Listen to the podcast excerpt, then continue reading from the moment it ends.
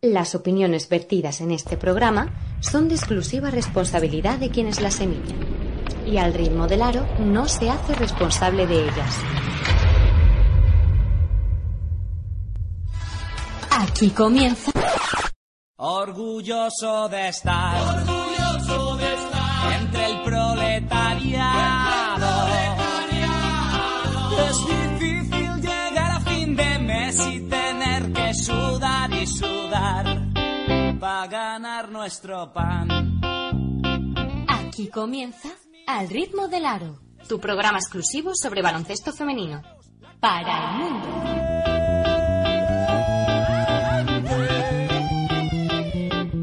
Por eso, hermano proletario, con orgullo yo te canto esta canción. Buenas noches. Ni un público en contra, ni unos rankings a los cuales ya dijimos que no había que hacerles mucho caso, ni siquiera una prensa, entre comillas, en contra, han bastado para que la selección española de baloncesto femenino sea, por cuarta vez, campeona de Europa. Hoy es uno de esos días en los que a mí me hace especial ilusión hacer este programa. Es uno de esos días en los que esperas que la persona que esté oyendo este programa esté igual de contenta que tú. Hayan pasado, ¿qué? Las horas que hayan pasado, 7, 8, 10, 12, incluso 24. Después de lo que han conseguido estas chicas, en las que yo personalmente siempre he tenido confianza, pero este año en especial he llegado a dudar en algún momento. Con partidazos como el de hoy, como el de Rusia, nos han hecho ver que no hay que desconfiar nunca de ellas, que hay que creer siempre en ellas y que ellas siempre nos dan, bueno, lo que pueden dar, el máximo, y siempre nos dan un motivo de alegría. Dentro de un par de meses, hará un año, que yo hice un programa parecido a este, pero con un bronce que sabía a oro.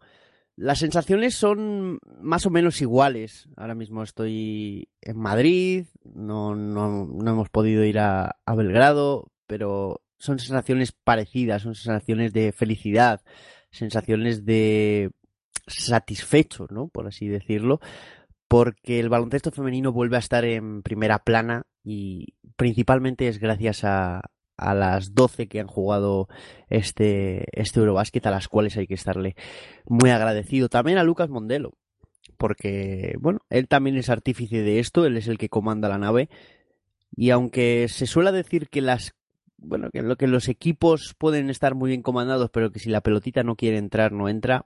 Hoy hemos roto ese registro desde el primer cuarto. Ha sido increíble. Y para, comentar un poquito cuáles son las sensaciones a media hora, 40 minutos después de acabar ese partido, esa final contra Francia, traigo aquí, como siempre, a Frank Cortés. Buenas noches. Buenas noches. Y a JV. JV, buenas noches. Hola, muy buenas noches. Chicos, lo que queráis. Antes de ponernos con los números, lo que queráis. Bueno, tú dices que la gente se emociona cuando escucha un programa como este 8 horas o 10 horas o 12 horas después.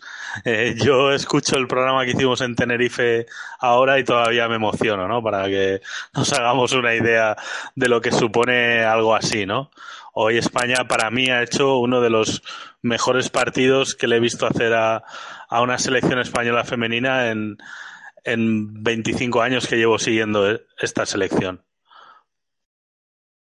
Yo creo que se ha demostrado que el equipo, aquí sí que se puede hablar de equipo, ha sido fiel a sí mismo desde el primer partido y ha habido lecciones de defensa en cada uno, pero sobre todo hoy han sabido sufrir, han sabido salir muy concentradas desde el principio y sobre todo no bajar los brazos, ¿no? Era fácil también que en algún momento dijeran, bueno, vamos a relajarnos, y yo creo que conscientes de lo que tenían delante, que era una medalla de oro, el equipo no ha bajado los brazos. Hay que felicitar a todo el equipo técnico, desde luego, y sobre todo algo que yo como entrenador, pues aunque me habréis oído muchas veces criticar a Lucas Mondelo, desde luego la dirección de partido que ha hecho en todos los partidos de este Eurobasket, sobre todo en los dos últimos, ha sido absolutamente de libro, incluso anticipándose en muchísimas ocasiones a lo que han podido hacer sus rivales, ¿no? Y bueno, aunque no lo quería dejar para el final porque creo que también es importante, felicitar también a Chema Buceta por ese cuarto puesto. Totalmente, totalmente. Bueno, después de esta reflexión inicial, vamos a ir con los números. El tercer y cuarto puesto no lo he visto, la verdad. Estaba viendo la final de fútbol femenino, la final del Mundial que ha ganado Estados Unidos. 4 mundiales de 8 disputados, increíble. De penalti. Bueno, de penalti, y también ha metido un buen gol el 2-0. 81-55, Serbia ha conseguido el tercer puesto ante lo que decía JV, esa selección de Reino Unido que también lo decíamos en el programa de ayer, es una de las grandes vencedoras de este Eurobasket, con permiso de obviamente España. Pero nadie esperaba que Reino Unido llegara hasta ahí, ¿eh? La mejor de Serbia, Sonia Petrovic, 14 puntos, 13 rebotes, 3 asistencias y un tapón con 20 de valoración. Y la mejor de Reino Unido, Temi Fagbenle, con 23 puntos, 6 rebotes, un robo y 22 de valoración. Esa selección de Chema Buceta que queda cuarta de Europa y Serbia ante su público.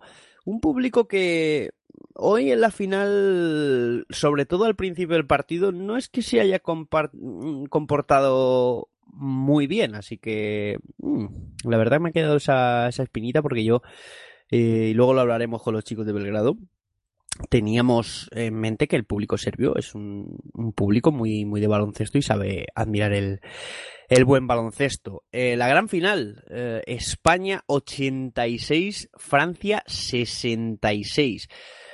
Con ese primer cuarto 32-21, el segundo cuarto 18-15, tercer cuarto empate a 20 y el último cuarto 16-10. Primer cuarto 32 puntos con 6 triples, que hasta Astou ha metido triple.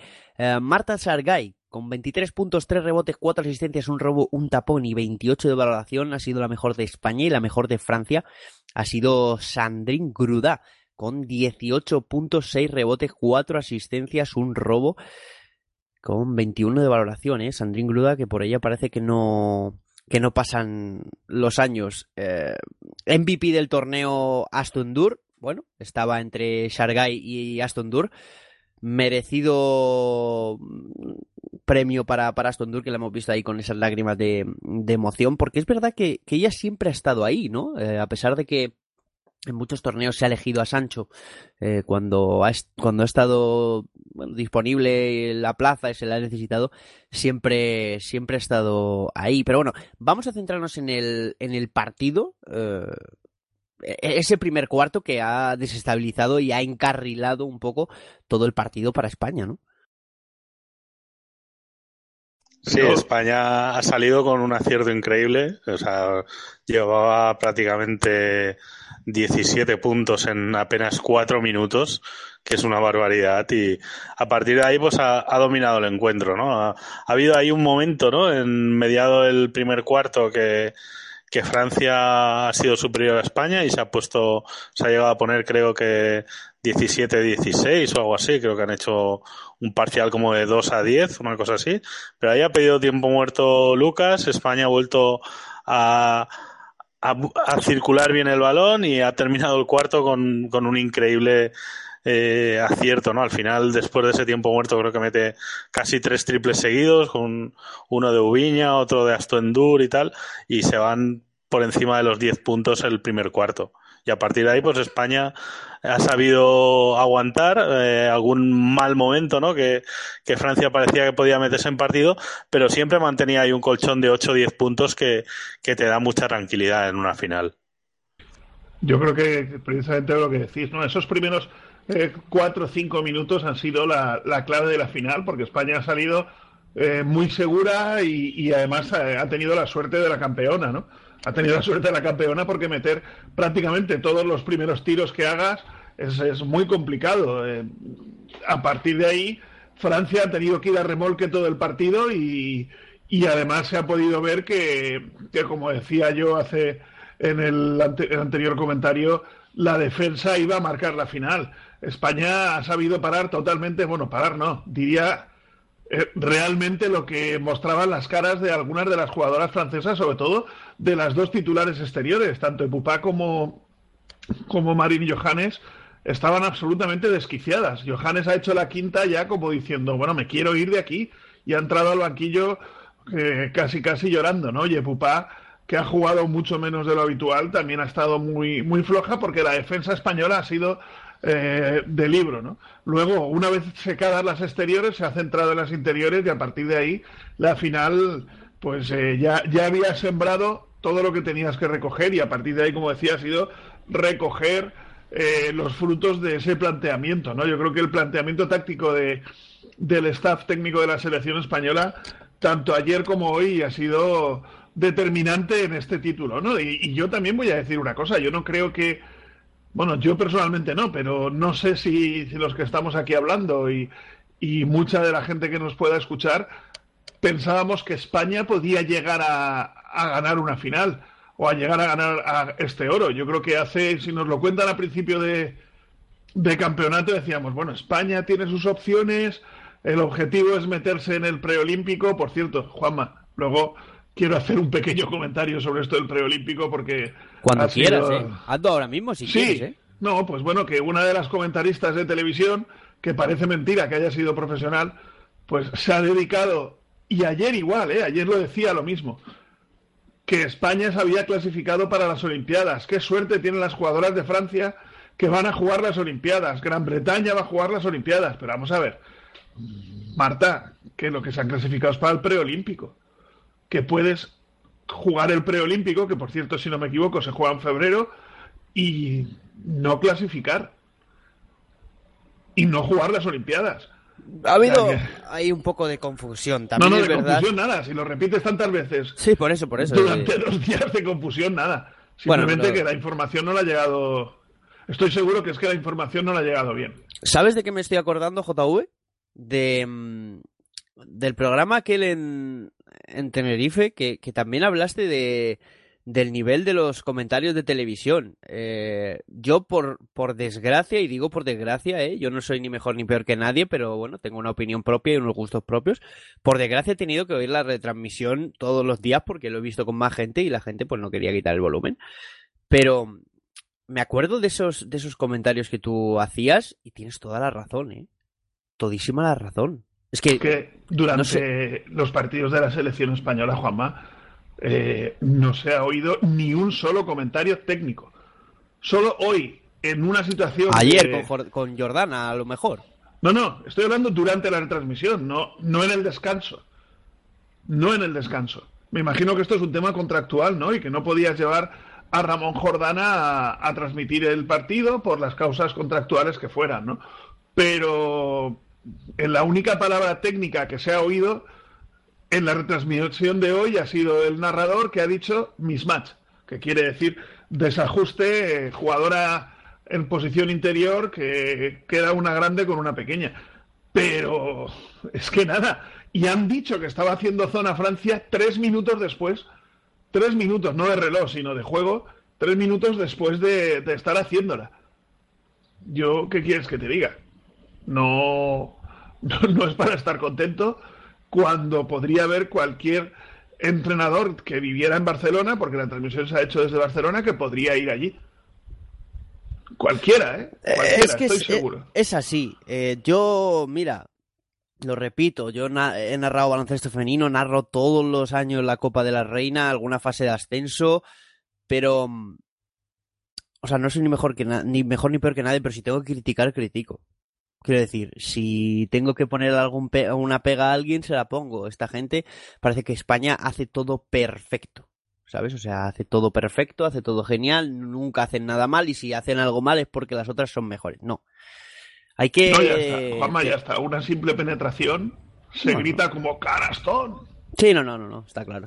Es uno de los puntos negativos, pero bueno, por lo menos en lo que llevamos de eliminatoria se lo han currado, han puesto ese plató que hoy era el día para haber hecho una previa larga en Teledeporte y un post largo en Teledeporte con protagonistas, con jugadoras, con tal, pero bueno, su afán de darlo por la 1 les ha dejado sin eso que yo creo que merecían, ¿eh? Ahí merecían pasar, no todas porque es imposible, pero casi todas las jugadoras por los micrófonos de Televisión Española. Creo que eso hubiera estado muy bien y hubiera sido un premio bastante grande. Luego, claro, la gente te pregunta que dónde puede escuchar o ver la rueda de prensa. Me creo que la única persona que tenía el audio de la rueda de prensa de ayer fuera de Belgrado era yo. O sea, para que os hagáis una idea, ¿eh? Porque puse el tuit de un rifirrafe que escuchamos ayer, que por cierto no lo comenté porque íbamos mal de tiempo, con una periodista serbia, entre Lucas Mondelo y una periodista serbia, lo puse en Twitter transcrito, medio retuito obviamente Lucas Mondelo, y la gente pregunta, ¿dónde está la rueda de prensa? ¿Dónde se puede ver? ¿Dónde se puede oír? Yo pasándole el programa, porque es el único medio en el que has podido oír eso. Eso hay que hacérselo mirar. Hay que hacer no sé, es que no creo que sea tan difícil hacer un postpartido que te está... O sea, que vas a sacar pecho de que ha sido la televisión, que las ha apoyado, que las ha ayudado, que tal, que cual. Un poquito más allá. Pero bueno, si no lo hicieron en Tenerife, creo que no lo van a hacer aquí. Sí, Juanma, si hubiera habido liga, ¿lo hubieran hecho por la 1? No. Ni mucho menos. Yo creo, si no que Fran me refleje la memoria, porque yo... La verdad que no os voy a engañar, en la final de la Liga pues lo viví de manera especial porque tenía a una amiga que se estaba jugando la Liga y no le presté mucha atención, la verdad. No, perdona, mi pregunta no era Liga, había Liga de Fútbol, quería decir. No, imposible, pero por eso lo hacen en estos momentos, imposible.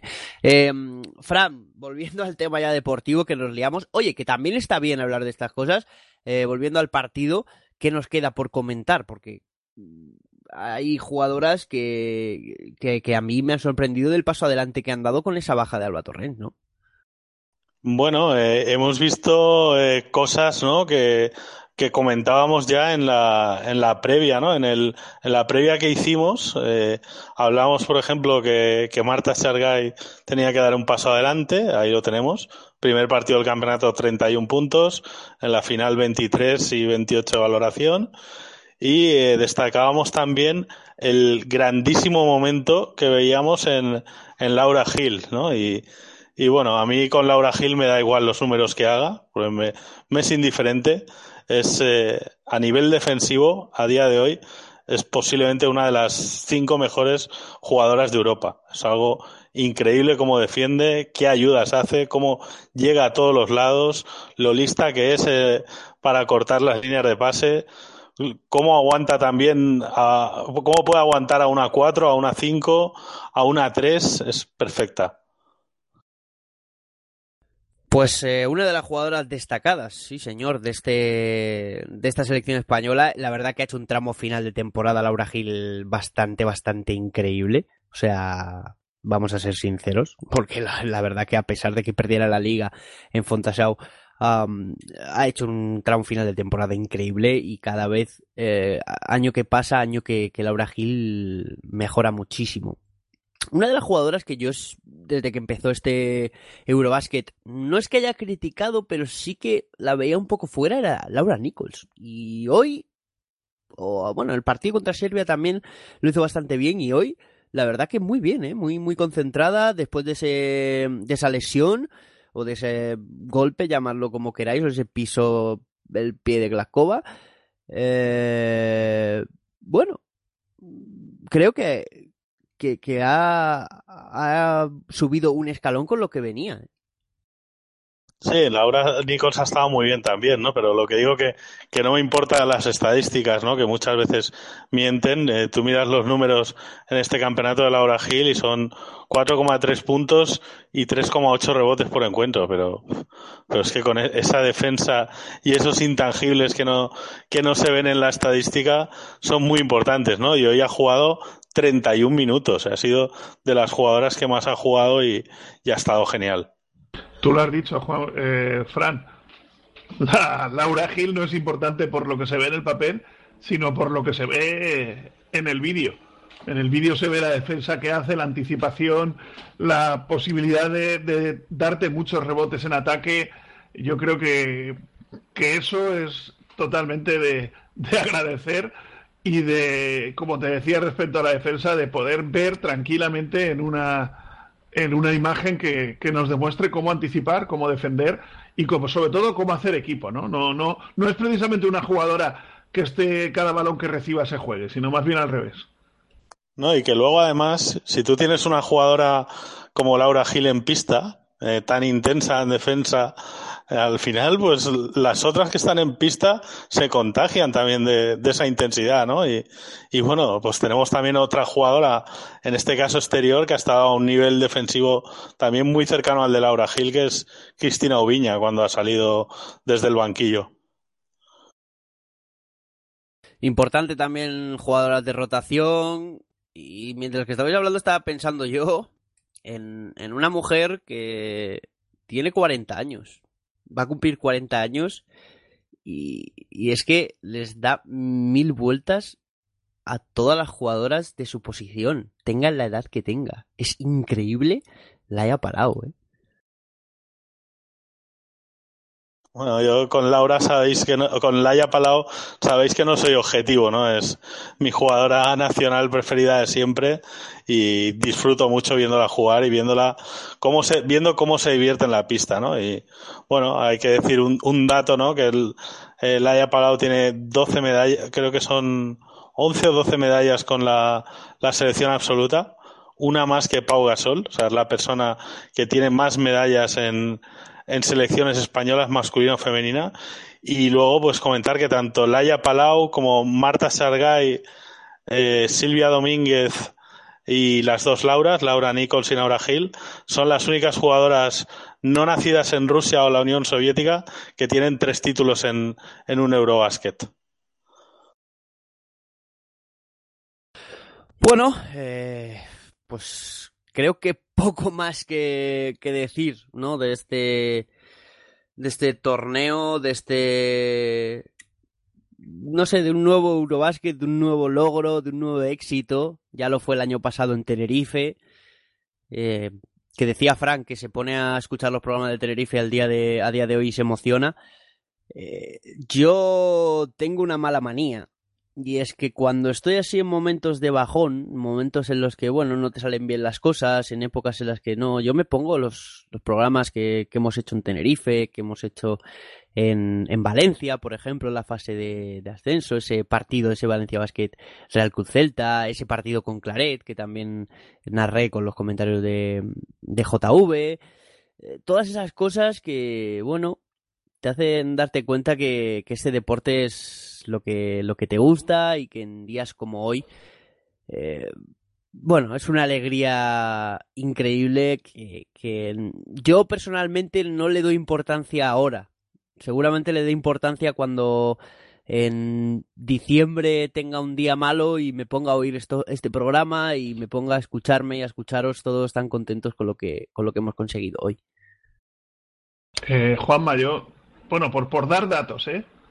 En el siglo XXI, España, bronce 2001, 2003, 2005, plata 2007, bronce 2009, bronce 2010. Nos quedan 9 años, ¿eh? Oro 2013, plata 2014, bronce 2015, plata 2016, oro 2017, bronce 2018 y oro 2019. Y no son todos campeonatos de Europa, hay Juegos Olímpicos y hay mundiales.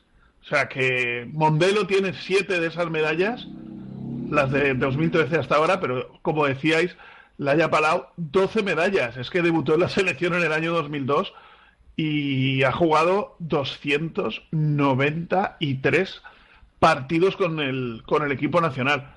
Vamos, si llega a estar a Tokio, es para hacerle un monumento. Y, bueno, porque no se lleva en esto de los deportes de equipo en selecciones retirar la camiseta, pero si no, desde luego, esa es una de las que habría que retirar. Estoy, vamos, proponiéndolo ya, ¿eh?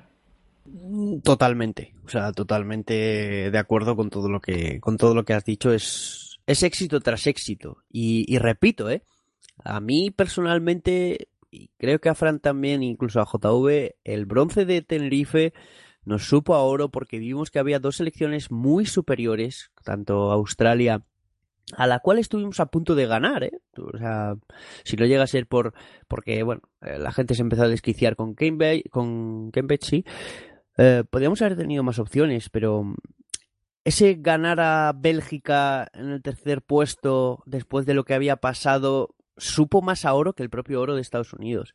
Y verte que llegas al Eurobasket con una selección sin una de tus piezas claves como es Alba Torrens, con jugadoras que a priori tú dices, bueno, no me pegan mucho, que todas aportan, que nadie se queja, todas hacen grupo, una juegan más, una juegan menos, verte con este oro después de que nadie te da como favorita, debes saber el doble de mejor. Mañana, cuando tenga alguna de frente y le pueda hacer preguntas, esta va a ser la primera pregunta que le voy a hacer seguramente a las que pueda entrevistar. ¿Qué se siente al haber ganado cuando nadie, me refiero a medios de comunicación, incluso la propia FIBA, aficionados, creía que podías hacerlo? O sea, mira, la favorita del campeonato era claramente Serbia, ¿eh? No, y para mí era también Serbia o Bélgica. No, para mí era Bélgica. Yo tenía mucha fe en Bélgica. Suecia también venía, pero para que os hagáis una idea de que esos Power Rankings no hay que fiarse mucho, porque yo llevaba meses atrás viendo los Power Rankings que nos ponían de terceras, hay algunas que nos quitaban del podium, otras que ponían a Francia. Bueno, con Francia no se han equivocado, ya ha llegado a la final, pero ponían a Rusia también. Bueno, pues ahí está, otro Eurobasket más, chicos. No sé si queréis decir algo más, es que estoy tan emocionado y tan contento que no me salen mucho las palabras, la verdad. No, es que esta selección hace que esto parezca fácil, ¿no? Como prácticamente llevan 7 años consiguiendo prácticamente lo máximo, porque ese europeo de 2015, hablo de memoria, pero creo recordar que se pierde la semifinal por 1 punto y se está a punto de ganar, ¿no? Y bueno, también ha habido ocasiones, ¿no? Que ha habido esa puntita de suerte, ¿no? Pues como en aquel mítico encuentro contra Turquía en los Juegos de Río, pero si consigues algo una vez, puede ser suerte, ¿no? Pero si lo consigues 7 veces seguidas, es que hay un gran trabajo y mucho talento detrás, ¿no? Y esta selección es lo que comentábamos, es prácticamente un equipo y se ha visto, ¿no? Que hay jugadoras de mucho oficio que han sabido sacar este partido ante una Francia, que jugadoras que realmente tengan el oficio de las españolas, pues tenemos a Sandrine Gruda y a Ndene Millem, ¿no? Y eso se ha notado bastante en el día de hoy. Hombre, yo, si me permitís, dar otra felicitación. Pero vamos, para la Federación Española parece que no exista, ¿no? La selección española de baloncesto femenino en silla de ruedas ha quedado cuarta en el europeo hoy y se ha clasificado también para el preolímpico. Desde luego, en la página de la Federación Española no existe ni sección. O sea que es muy triste. Pero también, eso también creo que si hablamos de que al baloncesto femenino le falta presencia en los medios, mañana no, porque seguro que mañana todo el mundo ha visto el partido, lleva camisetas de la selección, ya veréis, Pero no, las deberán tener guardadas en casa porque mañana veremos pocas, pero seguro. Lo que significa el deporte adaptado, muchísimo menos. Y bueno, yo creo que también podíamos nosotros romper una lanza, ¿no?, a favor del deporte adaptado, y precisamente el día que la selección femenina de baloncesto consigue el oro, el mismo día la selección de baloncesto femenino en silla de ruedas ha conseguido la cuarta plaza en el Eurobasket, y yo creo que eso también hay que hacer mención, ¿no? Sí, al final en personas que tienen ciertas discapacidades, ¿no? Pues el deporte es un aliciente importante para ellos y, por supuesto, no puede haber algo más grande, ¿no? Que representar a España en una gran competición, ¿no? Como es un preolímpico y, bueno, esperemos que puedan estar en los Paralímpicos de Tokio, porque España puede tener en esos Juegos Paralímpicos a todas las selecciones posibles, ¿no? Vamos a ver si se consigue al final. Bueno, y que luego encima del curso de entrenador hay una asignatura que es baloncesto en silla de ruedas. O baloncesto adaptado, perdón. O sea que se ve que para algunas cosas cuenta, pero para darle publicidad la verdad es que bastante poca. Eso sí, hablar de la gira ñ y todo lo que quieras, ¿eh? Pero eso lo llevan haciendo muchos años, así yo creo que da pena, la verdad, pero no creo que se pueda cambiar a corto plazo, es una verdadera lástima. Bueno, pero mira, en el programa del año que viene podíamos hablar, quizás sí semana no, por lo menos, de baloncesto adaptado. Pues mira, todo lo que sea proponer cosas, yo estoy encantado, la verdad. Que se vienen cosas... Sí, bueno, y se podría empezar entrevistando a alguna jugadora de esa selección, ¿no? ¿Por qué no? No, por supuesto, digo, que todo lo que sea proponer ideas, que además se vienen cosas... En el programa muy, muy bonitas, ya que nos quitaron la posibilidad de hacer lo que realmente queríamos y nos hubiera gustado, pues vamos a potenciar muchísimo el programa de radio. Va a dar esto un giro, sobre todo de calidad y de tiempo en onda, bastante importante. Señores, vamos a ir acabando aquí esta primera parte del podcast a la espera de que los chicos de Belgrado lleguen a esa zona de prensa y podamos también saber lo que ellos piensan y lo que ellos han sentido, han vivido, alguna anécdota que nos cuenten. Frank Cortés, muchas gracias, enhorabuena también, que tú también eres parte de esto, y nos escuchamos ya la semana que viene, porque podemos anunciar ya que tenemos el podcast del mercado de la Liga Día para la semana que viene. Sí, algo prepararemos, ¿no? Yo no sé exactamente en qué parte de Navarra o de Aragón estaré, pero sí, de algún hueco encontraremos para hacerlo. Y JV, querido, muchas gracias por haber estado aquí, siempre comentarios acertados y habrá gente que no le haya gustado que hayamos hablado del tema de la televisión en este momento, estoy seguro, pero bueno, creo que también es necesario. Y lo dicho, te espero si quieres en el podcast del mercado, y si no, pues ya para el inicio de temporada te dejamos un tiempecito de vacaciones. Y ahí para coger fuerzas y venir con todas las ganas posibles a la próxima temporada. Bueno, haré lo posible por estar. Y bueno, y si hay gente que no le ha gustado, yo creo que si analizas el Eurobasket, analizas todo, ¿no? Hasta, por cierto, Juanma, la persona que ha entregado las medallas a España. Yo conozco uno que no sabía quién era. Vamos a dejarlo ahí. Puedes decirlo, ¿eh? Vamos a dejarlo ahí. No sabía quién era. Bueno, chicos, pues nosotros, una vez ya despedidos nuestros dos compañeros de la Comunidad Valenciana, vamos a decirlo así, nos vamos a ir a Belgrado a hablar con los Belgrado Boys. En este programa toma un tono más relajado, porque ya no son horas de hablar a gritos, y tenemos con nosotros a los Belgrado Boys recién llegados a su residencia después de todo el trajín, y deseando estoy de saludarlos. Buenas noches, chicos. Muy buenas. Buenas noches.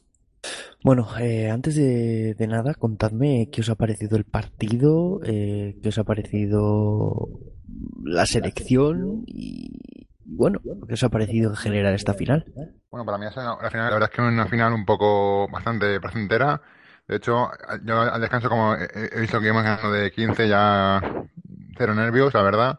Y como comentaba al final del partido con Vilaró, me decía eso, que ya es igual. En el banquillo se veía que ha sido un partido de control total y que no ha habido ningún tipo de nervios.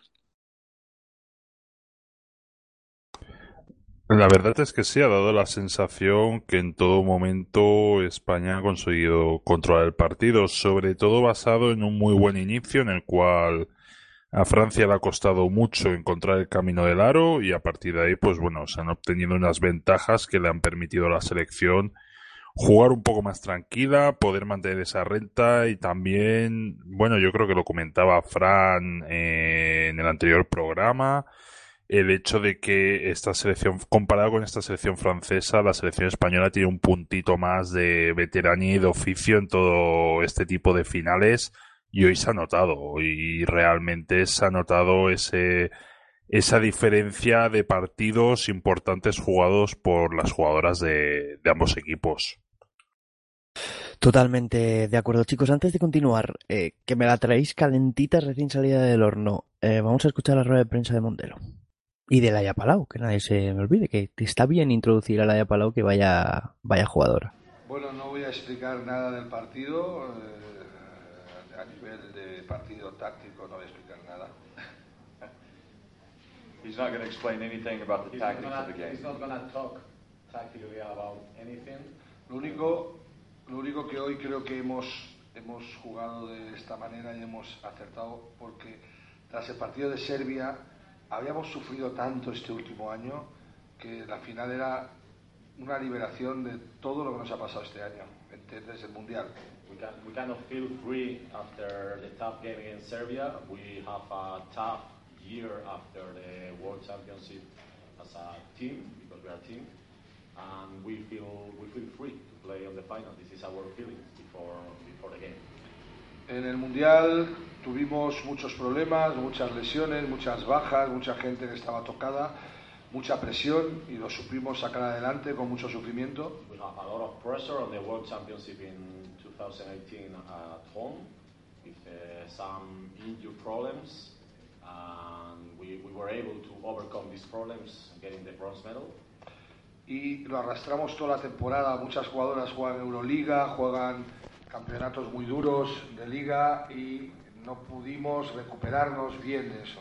And we have a tough season also because a lot of players are playing EuroLeague competition and we cannot recover well in a good way after this long season.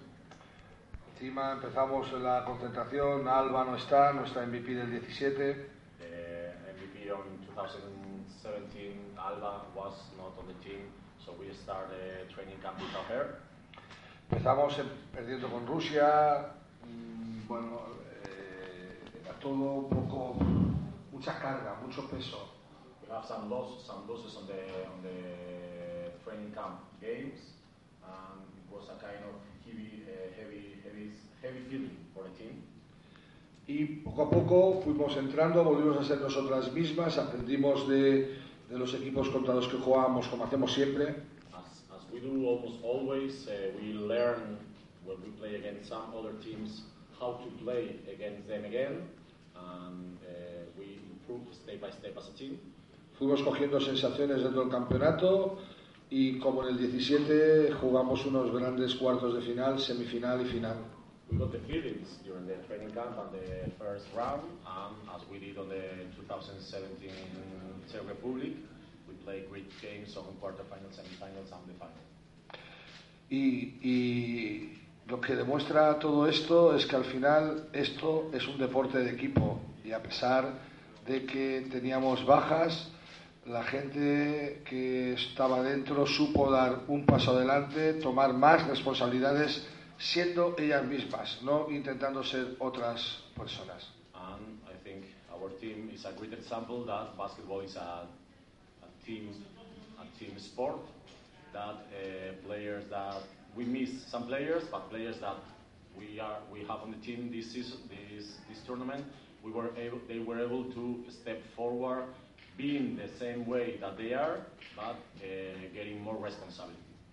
Y algo que es creíble tras llevar muchos años con ellas es que no dejan de sorprenderme, es algo increíble.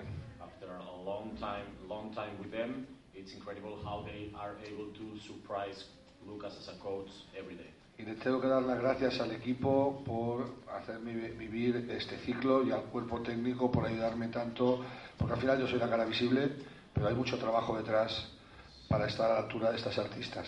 So we would like to thank everybody, players and staff, because he's able to live this experience, because he's the face to show here in the press conference, but there is a lot of work of everybody, and he would like to thank everybody.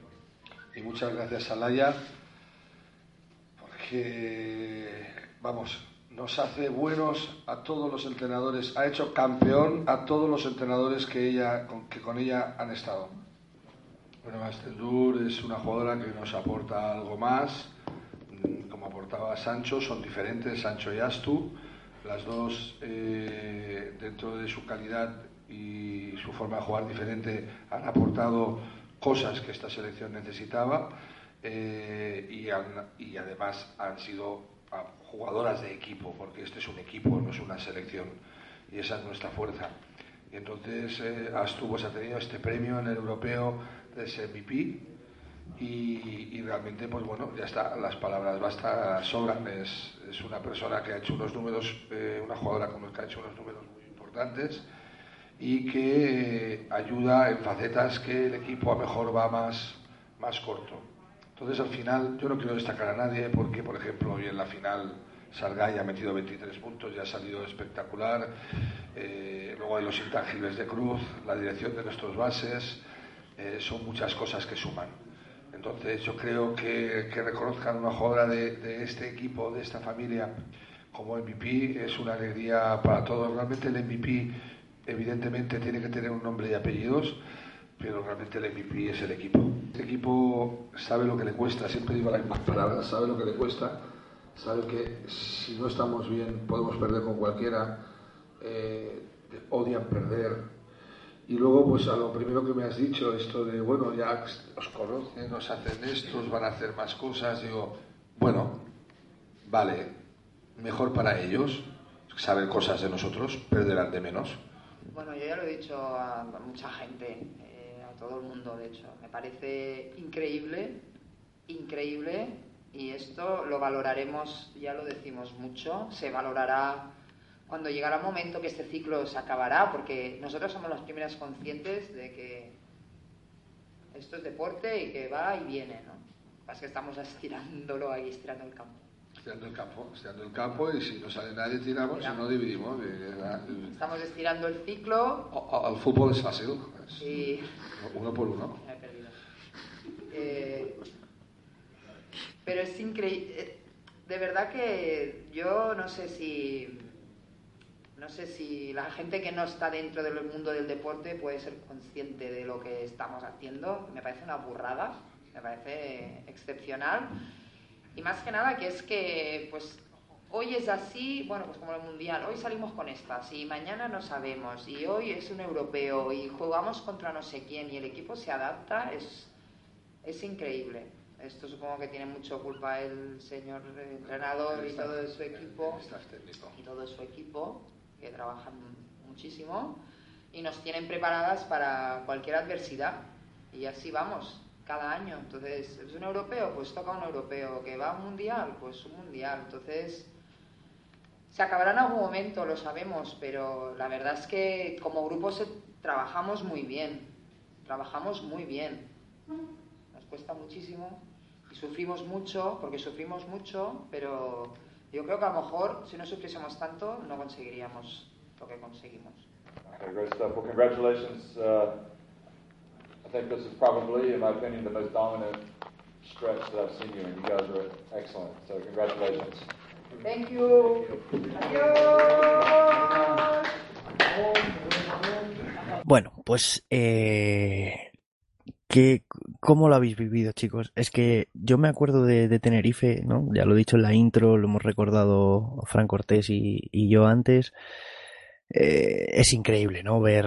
Nosotros vivimos un bronce como si fuera un oro, pero ver un oro debe ser increíble, ¿no? Y más fuera de casa, ¿no? En el que éramos poquitos, prensa extranjera, no sé, las chicas, no sé si se han acercado a vosotros, os han visto, os han dicho algo que me podéis contar. Sí que es cierto que el hecho de estar, pues, hombre, no está tan lejos de España, Belgrado, o sea, son unos 1.600 kilómetros, pero el hecho de estar lejos, el hecho de lo que tú bien comentas, que no es numerosa la prensa española que estaba destinada aquí y tal, pues sí que ha permitido que hubiera un poquito más de complicidad con tanto con algunas jugadoras como con parte del cuerpo técnico, que ya nos conocemos de todo lo que es la temporada de Liga Femenina 2. Lo digo porque, a diferencia de otros medios, como bien sabéis, nosotros pues bueno, estamos todo el año aquí trabajando en lo que es el baloncesto femenino y la verdad es que es de agradecer, ¿no?, que haya ese puntito de cercanía. Pues eso siempre está bien, ¿eh? Y más cuando estamos fuera y que se nos reconozca un poquito. Dado que la tele ha cortado muy, muy pronto, ¿cómo ha sido la celebración? No sé si habéis tenido acceso a vestuarios, cerca de la zona mixta de vestuarios. ¿Cómo lo han celebrado las chicas? Pues según acaba el partido han puesto la canción de la Revolución de Ska, luego ha sido ceremonia de premios con el 5 ideal, luego ha ido Serbia, Francia, España y finalmente se han ido a vestuario, donde solo podían entrar las 3 con derecho y FIBA. Oh, bueno, pues qué bien. Eso ayuda poco, creo, a la transmisión de este deporte, porque por ejemplo yo me acuerdo en la final ACB.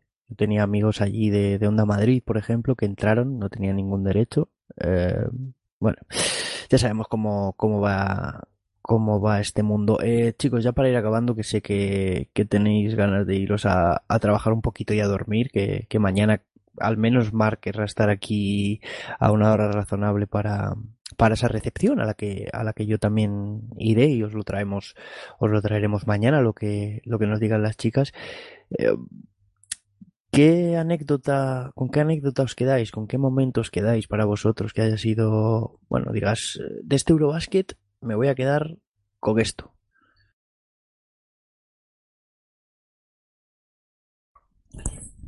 Bueno, realmente, si tuviéramos que seleccionar un momento, yo creo que me quedaría con un poco la celebración en semifinales, ayer tras el partido de Serbia, por la dureza del partido, el ambiente que se había vivido, etcétera, etcétera, que se nos notaba a todos, jugadoras, prensa que acompañábamos al equipo, etcétera, etcétera, ese puntito de alegría y un poquito de rabia, ¿no? Porque se había apreciado en ciertos momentos que se había complicado mucho la cosa y a veces por factores que no son estrictamente del juego, y ese puntito de rabia y de haber conseguido superar eso para llegar a la final, pues yo creo que eso sería un buen momento con el que quedarse.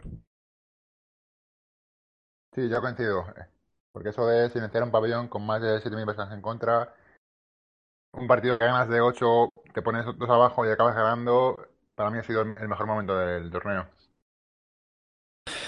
Pues me parece perfecto. Una última reflexión. Durante este programa me ha dado por pensar que no sé si será porque se vive en un mayor auge de las redes sociales o que nosotros a lo mejor estamos más metidos en ellas también, pero creo que a lo mejor esto puede ser un punto de inflexión. ¿Creéis que puede ser un punto de inflexión? Os dejo a vosotros a ver qué decís y yo, como mi opinión la tengo clara, luego la diré. Bueno, yo para mí, sinceramente, es un no rotundo, porque esto es lo de cada verano. Cuando gana España, qué bien, qué buenos somos, cómo mola Xargay, cómo mola Palau, cómo mola Ana Cruz, cómo molan todas, pero luego llega septiembre, llega la ligadilla y somos 4 gatos.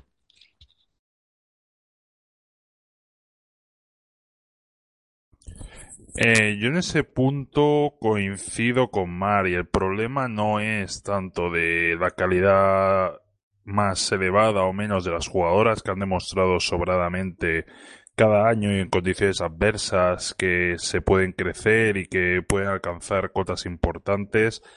Hay muy buena cantera en nuestro país, hay muchos equipos que trabajan muy bien esa cantera y desgraciadamente sí que es verdad que se mueve más en las redes sociales, sobre todo porque ya no solo el baloncesto, sino el deporte femenino, con también el auge del fútbol, véase por el dinero que se está metiendo por detrás, etcétera, etcétera.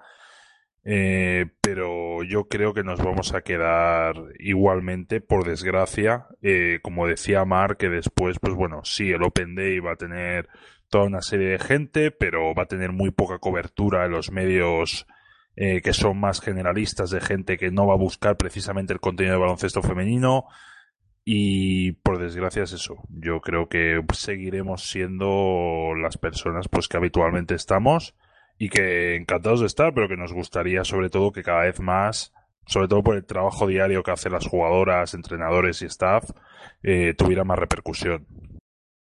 Bueno, eso es una lucha que llevamos todos muchos años haciendo.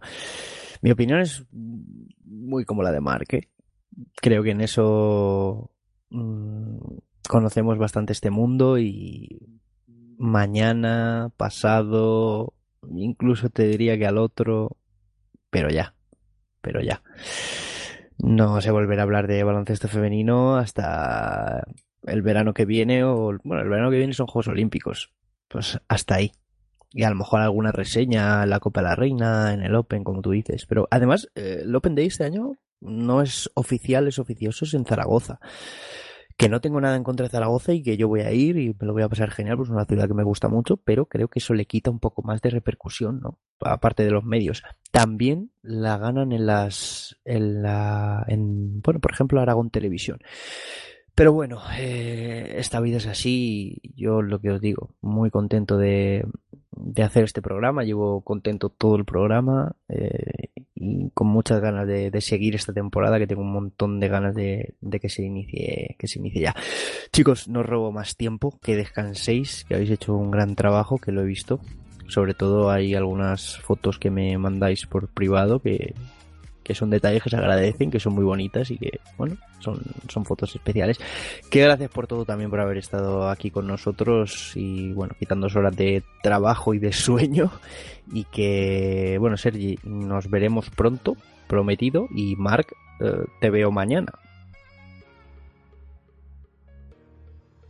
Pues nada, un placer y hasta mañana.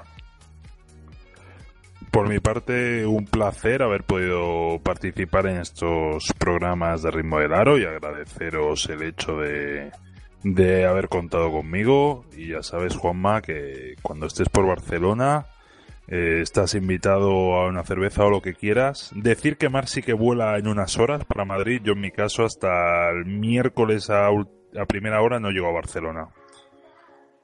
Pues está bien, unos días de vacaciones por Belgrado. A Barcelona voy pronto, pero pronto te diré que en 10 días estoy allí. Así que ya vamos viendo, son cosas ya más privadas. Y nada, agradecer a todo el mundo que a mí me ha dejado sorprendido, que ha estado oyendo estos podcasts. Vuelvo a repetirme, pensaba que no iban a tener tanta repercusión, ni tantas visitas, ni tantos comentarios. Y muy agradecido a todos los que han querido participar. Y lo dicho, mañana estaremos a la recepción de la selección española. Mañana por la noche, sí, a lo mejor pasado por la mañana, pero intentaré que mañana por la noche se subirá un podcast especial con todo lo que nos digan estos micrófonos, las jugadoras, entrenadores, y a ver si Garbajosa también se quiere poner. Y con esto ya cerraremos el ciclo de este Eurobasket. Sin más que decir, muchísimas gracias a todos. Soy Juanma Sánchez, nos escuchamos mañana. Un abrazo, adiós.